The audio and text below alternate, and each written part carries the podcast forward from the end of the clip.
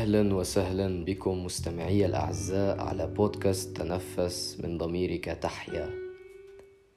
يقول الشعر وليت الذي بيني وبينك عامر وبيني وبين العالمين خراب. الحب. ما هو الحب؟ ما هي أوجه الحب؟ كيف نعبر عن الحب؟ هذا الشعور أو هي الحرب؟ هناك قول فرنسي يقول آه سوف أقوله باللغة الفرنسية ثم أترجمه للغة العربية. L'amour est un combat perdu d'avance contre le soi. يعني الحب هو حرب خاسرة منذ البداية ضد النفس. أنا طبعا لا أتبنى أي قول. وهناك قول آخر يقول أن آه الحب يعيش ثلاث سنوات. L'amour dure trois ans. كل منا يعبر عن الحب بالطريقة التي يشعر بها طيب أولا ما هو الحب؟ كيف بقدر أعرفه بجملة مفيدة؟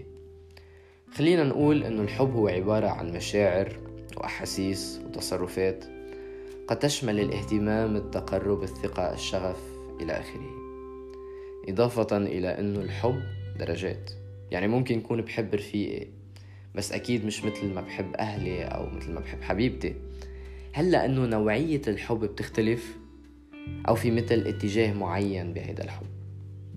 خلينا نفوت أكثر بالتفاصيل. أنا بعتبر إنه جزء كبير من الناس مش فاهمين الحب أو مضيعين بين مصطلحين اللي هن الحب والإعجاب.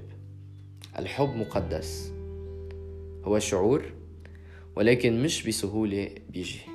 يعني قد يأتي وقد لا يأتي. كلامي موجه للجنسين. خلينا نكون واقعيين الحب كحب هو نتيجة مواقف أحيانا ومراحل متعددة وتوصل الإنسان لهي المرحلة. وأكيد في مراحل تانية مثل العشق بحس يمكن أهم من الحب. كلمة أحب يعني أنا روحي متعلقة بهذا الشخص. يعني أنا أحبه سواء كان هنا أو لم يكن. سواء تخنقنا أنا أحب. وأكيد الحب ليس بهذا السوء الذي نراه آه، في حياتنا اليومية يمكن. أو الشيء اللي ممكن نشوفه بالأفلام بالمسلسلات بالسينما بالدراما. ليس عبارة عن كآبة أو فهمتوا علي؟ يعني قد يحدث أن يكون الحب شعور رائع ولكن على قد ما هو رائع ممكن يكون مدمر أحيانا. الحب قد يكون دواء وشفاء. يغير تفكيرنا واتجاهاتنا وسلوكنا وتصرفاتنا. الحب عنده التأثير الكبير على كل شيء. نعم أكيد. طيب هل الحب يعيش ثلاث سنوات؟ شو استمرارية الحب وبقائه؟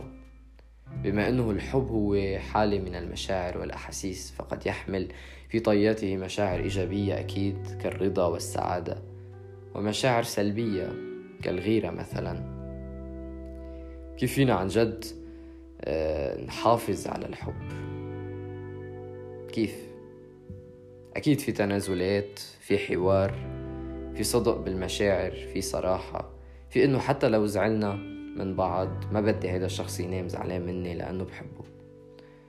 للأسف بالعلاقات صعب إنه يكونوا شخصين عن جد بيشبهوا بعض.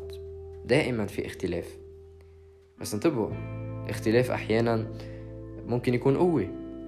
يعني ممكن يكون شي كتير منيح. بحب اختم هون.